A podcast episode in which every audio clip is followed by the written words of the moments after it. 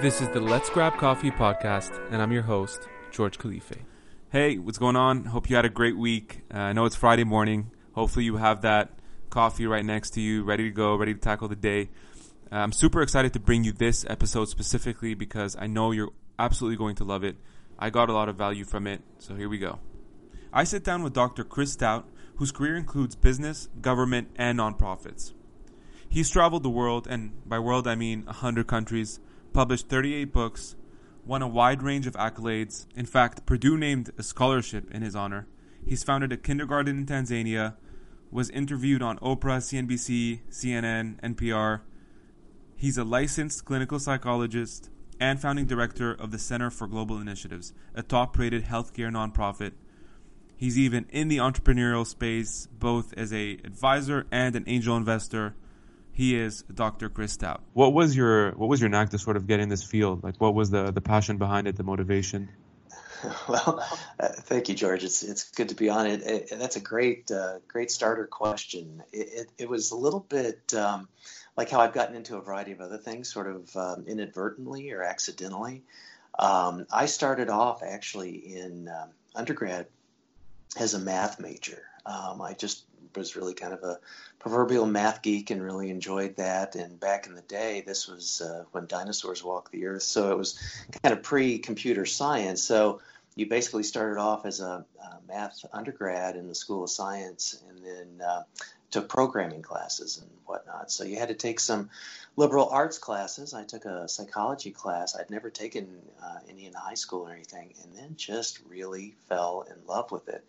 So um, the uh, the nice thing was that the uh, psychology department was also in the School of Science, so a lot of the credits I'd already taken would transfer in, and then I just really kind of went to town with it. Um, psychology is so vast and diverse with so many different kinds of areas. I actually wound up, if memory serves, I think uh, with my undergrad degree, I had I had like 52 credits just in psychology. I think I took about every psychology class they had, and I became a TA for abnormal psych, etc. And the whole abnormal psych kind of, um, with some research projects we did uh, for summer work study too, kind of said, you know, I really want to go to graduate school. I mean, to really do anything that the old joke with uh, what do you do with an undergrad degree in psychology? Well, you apply to graduate school. So, mm-hmm. so that's exactly what I did, and really wanted to get involved in a program that had um, a very clinical orientation. Uh, the one that I was uh, involved in was uh, specifically uh, connected to a hospital system. That hospital system was connected to residential treatment, outpatient therapeutic day schools. So, long story short, um, that was kind of my my starter. And just because I was always a little, um, you know, interested in a variety of other kinds of things, um, simultaneously, once I was um, finished my degree and got licensed and got into practice, I had a small private practice where I worked with families and children, but then also uh, got involved in administrative things within the hospital and within the day schools and uh, always liked to teach. Um, so I had uh, would teach a class here and there adjunctively at uh, other graduate school programs in clinical psych, mm-hmm. and then um, uh, got administratively involved uh, with um, in, in, that hospital system, like I said, but then also with helping out with other startups. Um, the professional school uh, teaching kind of evolved into being involved with a couple of the medical schools in the Chicago area. I was on faculty in the Department of Psychiatry and Behavioral Sciences for a while at Northwestern's Feinberg um, uh, School of Medicine, and then probably really spent my most time in um, at University of Illinois at Chicago in their College of Medicine and Department of Psychiatry. And again, kind of being a little bit Mr. Magoo with this. Um, during that time, I had done some work with uh, uh, actually the Department of Emergency Medicine, which is a story for another day. But um, that led to a great relationship with a fellow named Tim Erickson, who is the um, residency director of that. He got tapped to become the first director of their Center for Global Health, which was an interest that I had as well. Right. And uh, that then was sort of got me more into the to the field and trajectory of public health and global health kind of wanted to ask like i know your your entrance into psychology a lot of it is around mental health and i know a lot of the stuff you do on the side you know whether it's uh, endurance training or exercise or just living a fit life i know that's super important to you but for a lot of people, kind of in entrepreneurship and business, the the vision for mental health kind of always gets put on the side for for mm-hmm. most of it. You know, it's yeah. not something you typically focus on. Mm-hmm. And, and, coming from the Middle East, Chris, I think there's a, a weird negative connotation towards it. Like if you say, you know, I'm focusing on my mental health, you you get these weird raised eyebrows. Like people just don't take that seriously. Right. You know, what was that like? I guess for one, why is it so important to you? And two, what would you say for people listening that that they could do even just kind of today as as a head start to start really thinking about their mental health and, and taking it seriously? A great question, George. Thank you. Um, I guess maybe to start off to kind of unpack that because there's a lot of parts to to that question to the what I would think for hopefully a helpful answer. Um, I think you know stigma. It doesn't matter um, kind of where anybody's from. I think there still is sort of a um, just levels of, of degree, perhaps, of stigma with mental health issues. For some reason, there's always kind of like this classic blaming the victim. If someone, um, you know, uh, gets uh, pancreatic cancer, no one blames them that they got pancreatic cancer, and they, you know, they treat them with typically great sympathy and empathy, and how can I be of help? But if someone else says, um, you know, I feel like I can't get out of bed in the morning because I'm so depressed. And um, people maybe don't have a context to understand that. For example, someone might have greater empathy and sympathy towards someone to say, well, you just lost a loved one, you know, your parent just died, or, you know, there's been some kind of, you know, tragic event in your life. And then people have a context to understand that. But without that context, oftentimes people have a very difficult time having that same level of humane empathy back towards the person that might be suffering with, um, with something that might be more psychologically or behaviorally based. Sometimes those kinds of problems also manifest in ways that upset people. Um, sometimes people will self medicate um, for anxiety and depression with uh, drugs or alcohol. Mm-hmm. And then people, it gets into a blaming the victim paradigm where people then say, well, you know, then you know, I, I'm mad at you because you, you know, uh, drink too much or because you use substances, you know, too often or, you know, you're a bad parent because you're doing that or a bad partner or what have you. So all of those things I think sort of add up to that. Um, it's it's sort of ironic to me, and I guess you know you're, you're asking a psychologist this question, but yeah. um, most all of um, the kinds of, of issues that people deal with, um, again, are a matter of degree when it comes to behavioral health. Pardon me. We all feel anxious at some point. There's that. There's no human being that I know of that's never experienced some degree of anxiety at some point in time in their life. Maybe it was before they got married, or maybe it was before a final, or you know some big big event or whatever. So people can understand what that feeling's like. I think people sometimes also have likely, you know, experienced a sad time or a, a down mood or the blues or varying mm-hmm. levels of depression based again upon, you know, certain kinds of circumstances in their lives. But we some for some odd reason tend to disconnect that even when it's with our friends or our loved ones who are doing that um, in a situation that we don't think justifies feeling anxious or depressed. So um, having having said that, I think for ourselves, um, you know, some people just are, are naturally anxious. Some people are naturally uh, pessimistic. Some people are naturally optimistic. Some people are naturally happy and upbeat. So when we're different from whatever it is that we might be, and that difference is something that feels uncomfortable or alien in a negative kind of way for us, that perhaps is the first thing, regardless of stigma or regardless of whatever else you know we might think or believe about uh, mental health kinds of issues, um, becomes an opportunity to to you know to say, whoa, you know, this is this is happening to me. What can I do about that? There's a mm-hmm. variety of things. I mean, there's you know, and, and advice is kind of difficult to give because you know one size fits few. But but basically, depending upon what the person's problem is, there can be a you know just sometimes creating a change in your life um, of uh, you know self care, of tweaking your diet, of maybe getting more exercise or better quality sleep, or uh, going back to a, a, favorite hobby that maybe someone has stopped doing because they've gotten so busy with their startup or because job their job has become so demanding that oftentimes those are the, the, the self-care kinds of things the things that we might misinterpret as trivial or unimportant go by the wayside. Sometimes family becomes that way too. People you know say well the most important thing to my life in my life is my children or my partner my spouse my family etc my parents. And when people get busy, it's oftentimes ironically those are the the first things that kind of you know are left left on their own to take care, take care of themselves. So uh, oftentimes it's it's recognizing that there is some difference that's unwanted, thinking about what's different today than at a time when things I I wasn't feeling this way, and then taking some uh, proactive action uh, to get back to those areas and times and places where um, things were a better time and to see if that might be helpful. Mm-hmm. Sometimes that does the trick, sometimes it doesn't. Um, sometimes trying something new and different can be helpful. Sometimes people find meditation helpful if they've never meditated before. Sometimes bringing more exercise into their life can be helpful if they've been more, you know, uh, sedentary, uh, etc.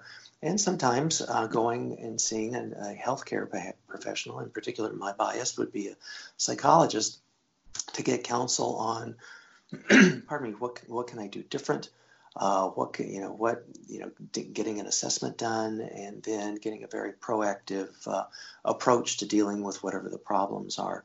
And oftentimes those problem solving kinds of approaches can scale uh, to different bigger problems in the future which will inevitably happen to all of us and can be very helpful in terms of getting through whatever you know that difficulty or that bump in the road is um, at that point in time. But being able to have better tools pardon me, I've got a bad voice today. Uh, having better tools uh, in our toolkit that we can, you know, use and in other times to be able to uh, make life better for ourselves and those that we care about. Yeah, hundred percent. I mean, I think what I love most about your answer, and it's not sort of the traditional one, is like you know, typically you, you'll you'll ask this and uh, an answer may be around kind of medication, right? I mean, hopefully not, but unless mm-hmm. it's, it's really warranted. But what I love about your answer, it's it's really about you know picking a hobby, making sure you're exercising, watching what you eat, you know, getting enough sleep. And I think I've seen this even within myself, and I think everybody obviously goes through a funk, right? I mean, I've definitely felt days where I I, I think I did feel you know depressed for different reasons, right? It might be working on something that doesn't give me energy. It might be you know realizing that I'm not exercising to the point where I should be um, and it's kind of draining me. And I think just kind of realizing those points in life is, is super important. Uh, another one recently that I kind of wanted to ask you about because I've, I've, I've been seeing it surfaced a bit more is, is meditation. Mm-hmm. Um, I'm not sure if you personally meditate, but, but I've, I've been seeing meditation as a linkage to, to more positive mental health a bit more uh, recently, and kind of wanted to get your take on it. Yeah, I um, I have attempted um, with meditation in a, a, variety of different kinds of ways. I will periodically, when I'm really kind of you know at a high stress point, um, the kinds of things that I'll do. I've used the uh, I've got probably five uh, meditation uh, apps on my phone, um, but the one that I use the most um, uh, and it's and that's still sadly episodic. I mean, I, I, really do want to try and embed that as more of a routine thing rather than a, you know, break glass in case of emergency kind of thing, which is how I use it now. Um, is calm. I really like calm. I like uh, the person's voice in it. I like um, the ability to, for some reason, for me, just the the audio stuff is really nice, and I really enjoy the one of like raindrops on leaves in the forest. For some reason, I've listened like to storms. Yeah, you know what I mean. Yeah. I've listened to waves. You know all these other things, but for some reason, and maybe it's just I've conditioned that myself now as well too, kind of behaviorally. Um, that that when I start to hear that, I immediately, you know, probably, uh, you know, sort of feel better and feel like my blood pressure's, you know, probably gone down a, a few uh, points as well too. But um, I've also done what's called progressive muscle relaxation, which isn't probably necessarily meditation, um, but you know, it can be certainly um, used that way. I found that very helpful. Uh, and probably something I've been most consistently uh, incorporating because you can kind of really do it anywhere. You can do it 30 seconds before getting up to the dais to give a talk. You can do it. I did it yesterday uh, before I had a meeting driving in my car. Mm-hmm. um, is um, you know different kinds of breathing techniques and right.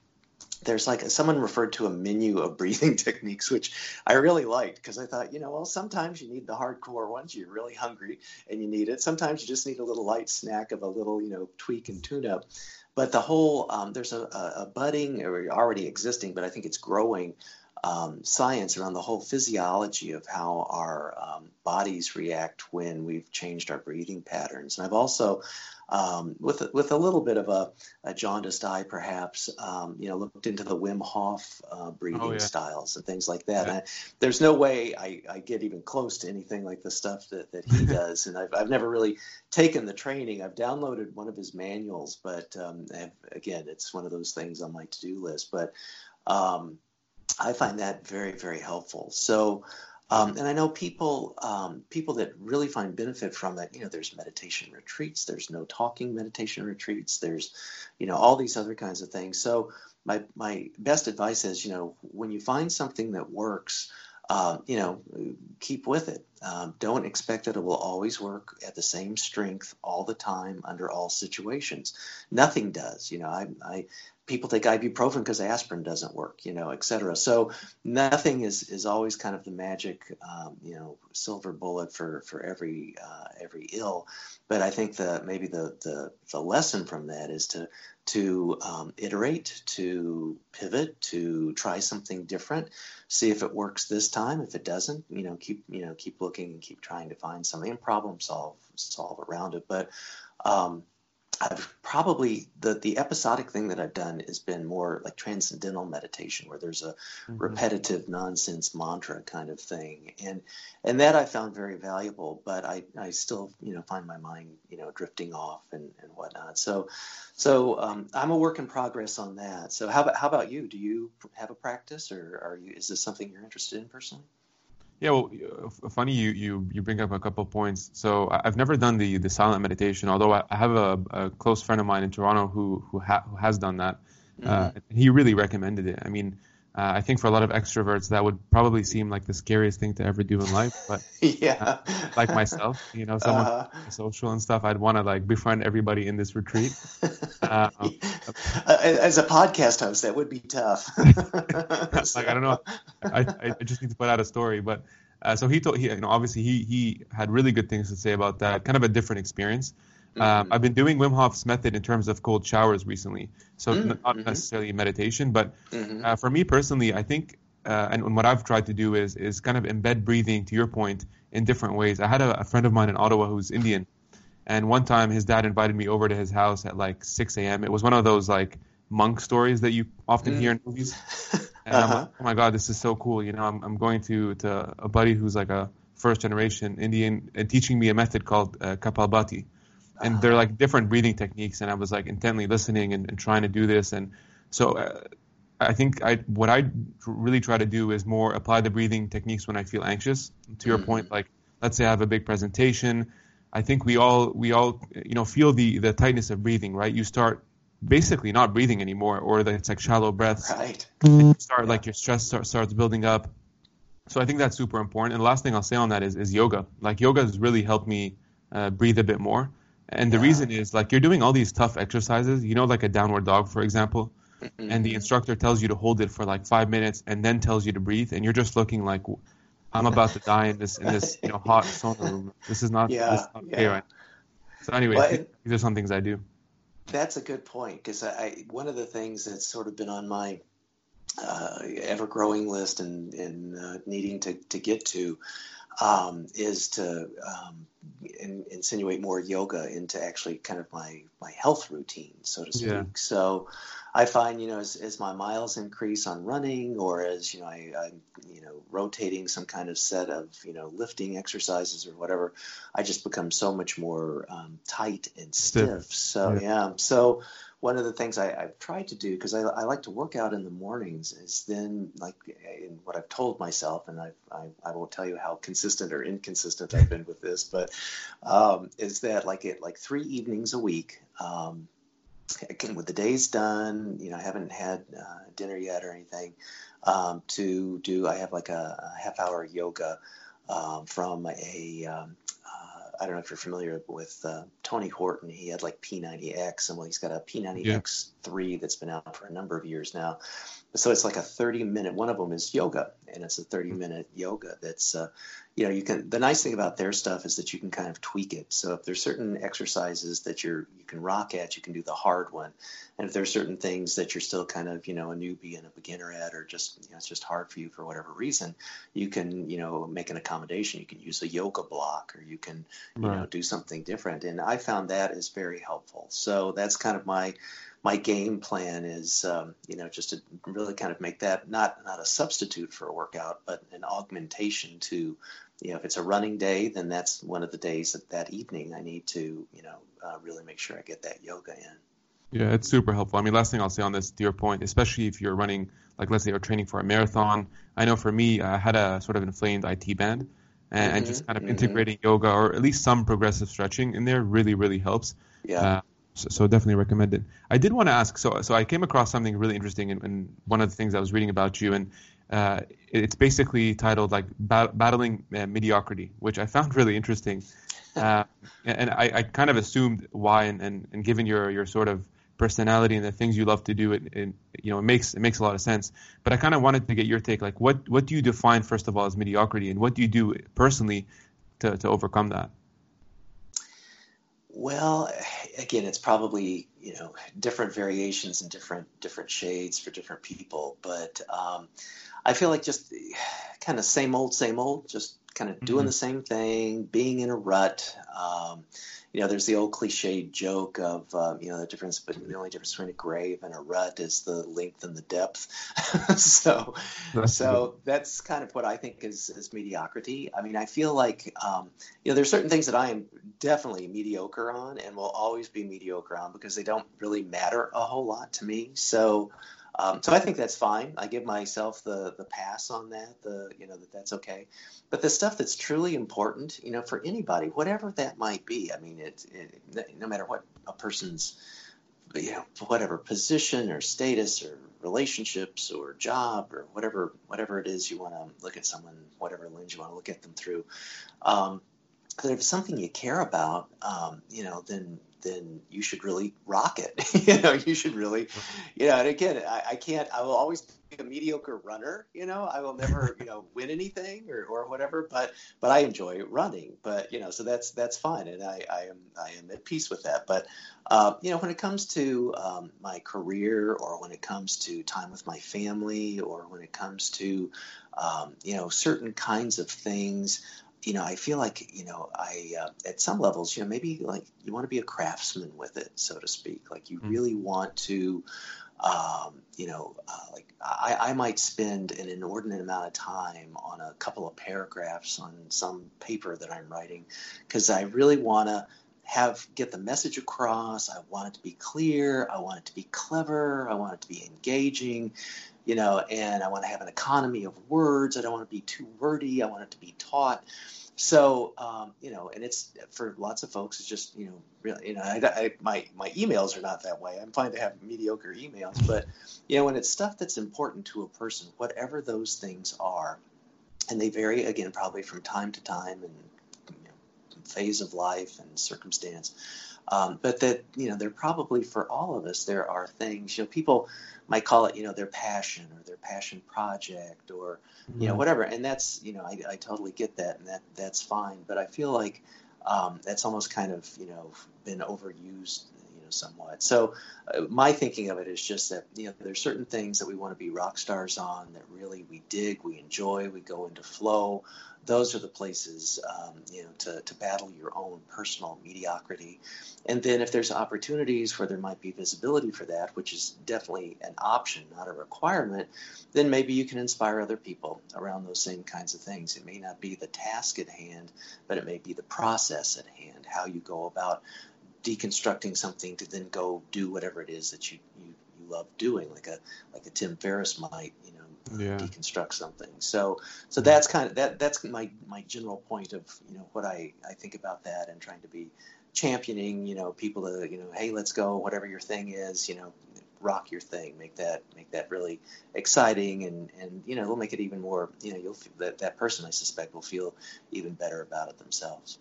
Yeah, well, even like linking this back to mental health when we were talking about that, like it's so important just to to actually set set a goal that somewhat makes you you know uncomfortable mm-hmm. psychologically and and that you know when you when you look back on to your point talking about the process that's so enjoyable. You know like running your first marathon might seem crazy even if it's just five kilometers but you set that date four months out you know you do a couple runs a week and you see yourself progressing and every run you feel better you're breathing better you know you and you look in the mirror and you, you just feel good. You look good. You're not you know uh, self-conscious about taking off your shirt anymore. Like i think those small uh, tiny improvements and courses of action just lead to such tremendous results i think psychologically. And that i think trickles in, in different parts of your life. I mean wouldn't you say? Yeah, I, I totally agree, and and I, I really like you know how you said that because I think one of the other benefits to that process is that okay, using your example spot on, of you know like wanting to you know go run a marathon or a 5K or whatever you want to run, mm-hmm. that that process does a variety of things that process probably makes you focus on your eating a little differently than if you right. didn't have a race coming up. That process may get you out socially with some other folks, with some other runners. So you've got some, you know, some friends to, you know, you're having a social time as well as a, an exercise time. Um, if you've told other people about it, then you've got you've you know maybe inadvertently created an accountability group that says, yeah. you know, hey George, how's that running going? You go, oh, uh oh, you know, uh, or I know they're going to ask me about that at work, so I better you know I better not you know slough off on Sunday because they're going to ask me you know to do my long run you know on Monday when I show up at work, kind of a thing. So mm-hmm. um, I have found that those kinds of things, and to your point, you know feeling good about how you you know when you look at yourself in the mirror those are all you know there's there's you know you probably sleep better you probably drink less or you you know drink don't drink at all or you know whatever all these kinds of things kind of go part and parcel with what you might say in your head is i have this one goal to run this race well, but then you have maybe 10 other things that you've tweaked in your life. Those little, what might seem little, um, you know, all start to add up. And they can add up negatively too, you know, in the opposite direction. Well, I'm going to sit on the couch. I'm going to binge on Netflix. I'm going to, you know, eat a cake. I'm going to not work out. I'm going to, you know, do whatever. So all those little things, well, what's, you know, what's the big deal if I, you know, and it's probably no big deal if you do it just, you know, every so often. But if you do it all the time, those little things all the time can add up to positive things if they're healthy or not so positive things if they're problematic. So um, that's why I really encourage people. I I feel like there's a lot of things that uh, people can do, um, you know, that, that might be look uh, like by uh, uh, outward appearance, like you're moving in one goal direction, and it probably and it is that it's not it's not untrue.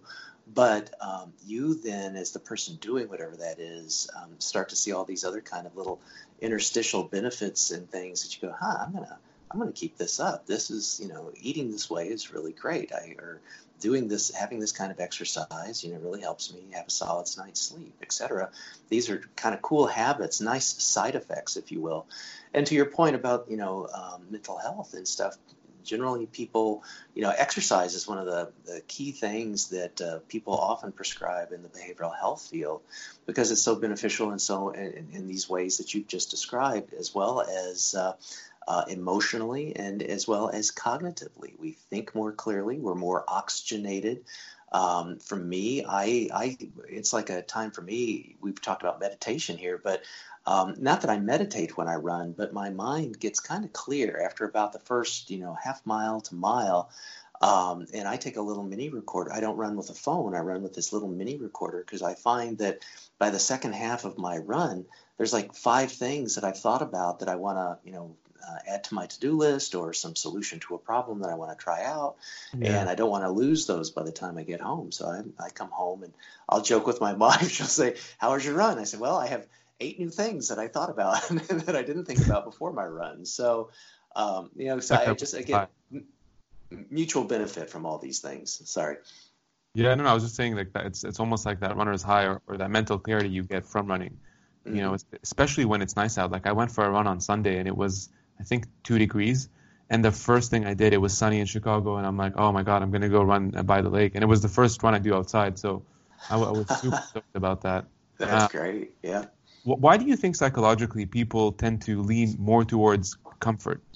Like, say, for example, you set your alarm at 5 a.m., right? You want to join the 5 a.m. club. Oh, yeah, January 2nd, and you're pumped, man. I'm, I'm about to hit the gym. Mm-hmm. And then 505 rolls by, and you're like still hitting the snooze button. You know, the, the, the, mattress is super comfortable, and you're yeah. just a cozy duck. Like, why? why why does that happen? Or when you come from work, you know, you're supposed to be doing your side hustle. Maybe it's a mm-hmm. podcast, but oh man, that couch looks so good. yeah, that... you know, there's a new documentary on Netflix. I mean, yeah, just just yeah. an hour, and then an hour becomes five hours. Like, why does that happen? Right. Well, um, you know, it's it's like um, discipline um, sort of becomes this this bad four letter word, um, and and it's it's hard. Um, you know, there's um, a, a, number of books out there. I think is it Adam Grant that you know talks about like atomic habits or the power yeah. of habits and things like that. And and I think you know it's kind of human nature. We tend to habituate, and maybe we tend to regress to the mean.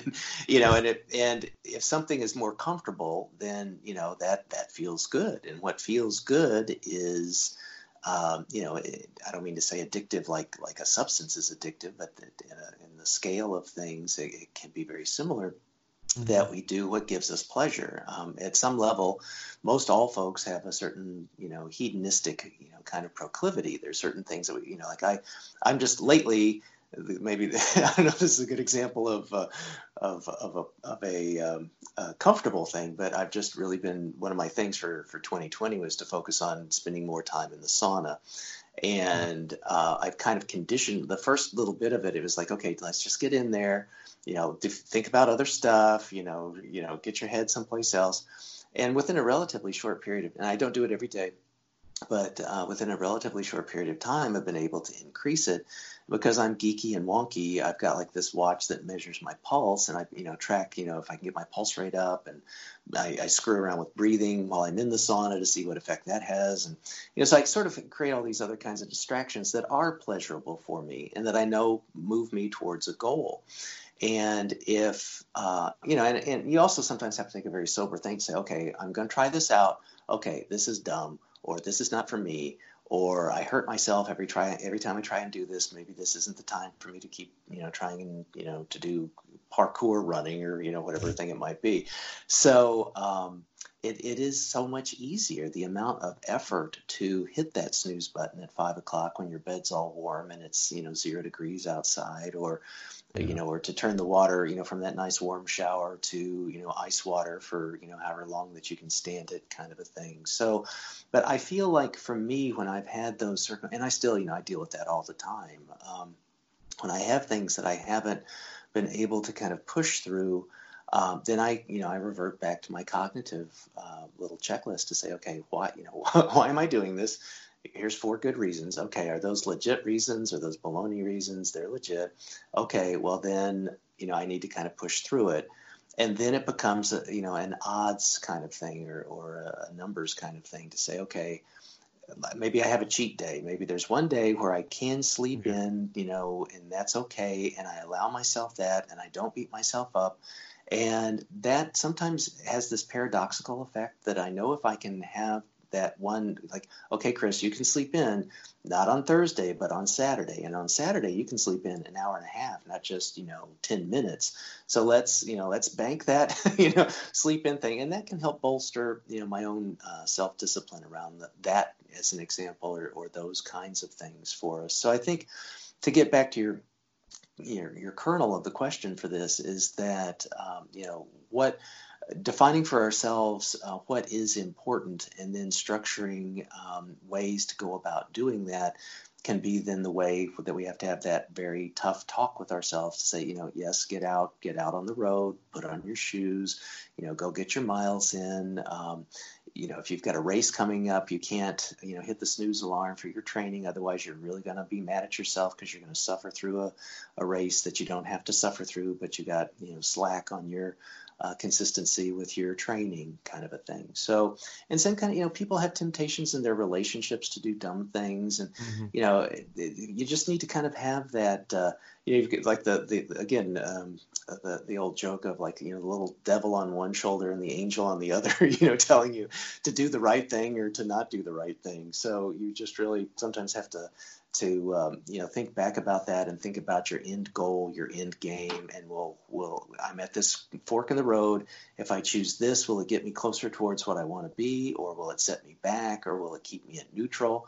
Um, is this a big deal or a little deal? Can I use it as part of my, you know, my cheat day? I can have a pizza today, but no, I can't have a pizza every day. Those kinds of things. Yeah, and it also feels so much better when you actually deserve a reward. You know, like I've been doing intermittent fasting as of late, and I, I fast 16 hours. I'm actually going to eat right after the podcast. So, uh-huh thank you for keeping me a little bit distracted. okay. Uh, in a very well, good way. same thing, man. I, I haven't eaten yet today either. So there you go. We're, we're partners in crime here. That's Chris. right. We'll hold each other accountable. yeah, and it feels so good, like when you when you have that first meal. And I've been using an app called Zero. I don't know if you ever use that, but uh, mm, it's a great app. Yeah, it's a great app to track your fasting. Um, and, and just to your point, I just feel like when you actually deserve a cheat day, like let's say Saturday, uh, you know, it's your day where you can have a, a donut, let's say mm-hmm. or or you can you can binge watch a series. You don't mm-hmm. feel as bad about it, like mentally. Whereas right. if you do it for five days during the week and you just know that it's bad, you it's almost progressive and like it makes you feel even worse every single. Yeah. yeah. Uh, and, and, your point, I love the the checklist thing because uh, I listen to Jocko Willink's podcast a lot, and he mm-hmm. says discipline equals freedom, and, and that's yeah. what we love, you know. And yeah. it, it, sucks, you know. A, a lot of things we don't like to do, it's not that I enjoy going to the gym or you enjoyed running a marathon or training for one, uh, for that matter. Mm-hmm. But I think it's it's sometimes doing these things uh, actually creates much more of, of, a of a freedom than you than you realize. Yeah. I wanted to ask so so on this point. I know you mentioned Adam Grant. Funny, I was actually listening to him this morning. Uh, he talks about procrastination a lot in a in a weirdly positive way, right? Like he, he brings up like anecdotal things like um, you know Da Vinci used to procrastinate a shit ton. Like it took him 16 years to, to work on a on a project. Uh, yeah. So, is could that be a good thing for people who, in, in a creative lens? Yeah, I mean, you you're asking um, a very biased person about that. so, you know, I, I, joke that I'm you know very um, obsessive compulsive and perfectionistic about things, and mm. and and and again, everything's all kind of probable, you know, uh, uh, probabilistic. It's sort of like ninety percent of the time, or you know, whatever. Um, there's a, uh, you might have heard of this too, or your listeners might have, like the old joke about the writer and the white shoe, and it's sort of like the this no, person who, uh, well, there, there's this this this proverbial writer, and they're you know kind of you know sitting there in front of their keyboard or their typewriter or their pad of paper, and they're just sitting there not getting anything down, and they look over and they see their shoes, their which happen to be white, and there's a spot on one of the shoes. So they then spend like the next two hours, you know, delicately craftsman-like getting that spot off their shoe, as opposed to sitting down and writing whatever their goal was to to be able to produce that day. Mm-hmm. And for me, I think it goes back to, I mean, I, I have struggled throughout my life um, with anxiety. And for me, I think there might be certain tasks that are probably more external kinds of deliverables. You know, I need to review something on a for a startup, or I need to get something done for a class I'm teaching, or I have, you know, there's some other there's some external kind of something, and there's probably a deadline to it, and it's very important, like you know, like very important, capital V, very. And um, I know I've got to get it done, but maybe I just don't feel like my head is in that smart spot that I need to be able to answer these questions, or that I still need to do some other research before I can help this these guys with their pitch deck. And doing that research is going to take a lot of time and a lot of effort. And and I've got it's going to be a three hour job, and I've got only a gap of 45 minutes before my next meeting or whatever. So, in that sense, because I want to do a good job, it probably disproportionately becomes even a bigger deal than the big deal that it already was. And I get nervous about it. So, I, I, I never just sit and do nothing. I, I probably, you know, I, I'd clean my shoe, but it wouldn't take me two hours. But um, I try to then say, okay, Chris, you got all these other things that you got to do. Look at this. Like I'm I literally have a paper to do list that I you know tweak all the time, and it's like, okay, well, here's four other things that you could probably get done. They're not, you know, this is going to like fly in the face of all the, you know, is it urgent? Is it important? You know, whatever that matrix was, you know, of, of getting of productivity. And it's like, well, these things aren't urgent and they're not important, super important, but I could probably get them done in this 45 minute gap that I have done. And then my to do list will feel less full. I will feel like I got something, four things accomplished. There are four things that they're important enough for me to write down to put onto a to-do list, so they do have some you know valence and importance. Um, it doesn't get me, in some sense, I guess it does actually. It gets me closer to that bigger goal that I need to carve out the larger amount of time for. But it doesn't make me feel bad about myself. It doesn't make me feel like I've wasted 45 minutes of my day. And it, if anything, it, it has kind of cleared the deck where I can then really sit down and spend the deep work kind of time that I need to spend on whatever the, the larger project is. So, you know, I guess that has overlap with our earlier points about discipline and things like that. So, um, so I think those kinds of things um, are kind of my take, my my bit of a spin on trying to have what I call productive procrastination, which sounds like a wonderful oxymoron, but you know, it's it's not. I, am not so drawn to the siren song of um, you know flipping on you know Netflix or hopping on YouTube or something like that for whatever reasons. I don't know. I mean, I, I enjoy my documentary and docu series and binging just as much as the next person, but those aren't when I'm sitting at my desk or wherever in an airport or whatever. Those aren't my go-to things. My go-to things tend to be looking at my email list, I kind of have a hierarchical organization of it. When certain things are clear, then I finally get down to the to the big area that isn't clear, and then you know it's sort of like okay, you got X amount of minutes. How many minutes do you need to clear out you know two emails that are going to be maybe a little complicated to answer, uh, or you need to put some research or thought into, and and that that probably honestly has been something that's evolved over the last year and a half or two, and it tends to work for me so again, the weakness of advice is that that one size fits few. But um, you know, I think the the point is is to see what in your own psychology of getting things done, in your own productivity weaknesses and strengths, can you adapt yourself to you know getting done what needs to get done when it needs to get done in a nice quality way to not to, to battle mediocrity to not be mediocre in getting it done um, and that's those are you know that's that's the the hero's journey so to speak with with getting stuff done for all of us yeah and I think it's even more important because as, as I look at your profile, and you mentioned this just now, you know, you're you're an advisor to a lot of startups. You you invest in a couple of them as an angel investor. You're also a humanitarian, you know, doing a lot of projects uh, internationally. You have the psychology work and a bunch of things. I mean, you've published 38 books. That's a lot of stuff. And I think I think if you you know if you look across uh, the spectrum, some might look at the profile and say, well, you know, you're, you're more of a, of, of a generalist. And I'm kind of, I'm wondering kind of your take, because it's always a battlefield. And I've always had this mm-hmm. challenge within myself, you know, like, should I be really, really good at this specific thing, or should I be more of a generalist, which I think I am? Um, and to that point, how do you, because I think you answered the first part, you know, how do you overcome mediocrity? But then as a generalist, how do you become really good at doing several things that sometimes don't necessarily over overlap? Yeah. Well, th- thank thank you for saying that. I'm not so sure that that's as accurate as I would like it to be, but thank you. um, it, it, reminds me. Your question reminds me of um, uh, a, a, show I heard with uh, Scott Williams, who um, is famous for doing his Dilbert cartoon. You know, which is a, mm-hmm. a you know sort of a great treatise on uh, you know corporate uh, corporations, I guess worldwide. I was going to say North American, but everywhere really. Um, and he talks about sort of identifying, being identified, like everybody can be, pardon me, not everybody can be the world's best writer or novelist or mathematician or physicist or house painter or chef or, you know, pick, pick anything. Um, a few people can. And those few people probably have, you know, um, in their areas, you know, greater passion than the general public probably greater innate skill than the general public, et cetera, et cetera. So what Scott Adams advises is is that if you can take maybe two or three different areas um, that maybe don't necessarily always uh, overlap or neatly connect with one another, then oftentimes you can have a you know whatever a, a profession or a career or your job, create your job or be an entrepreneur into those areas where those overlaps are.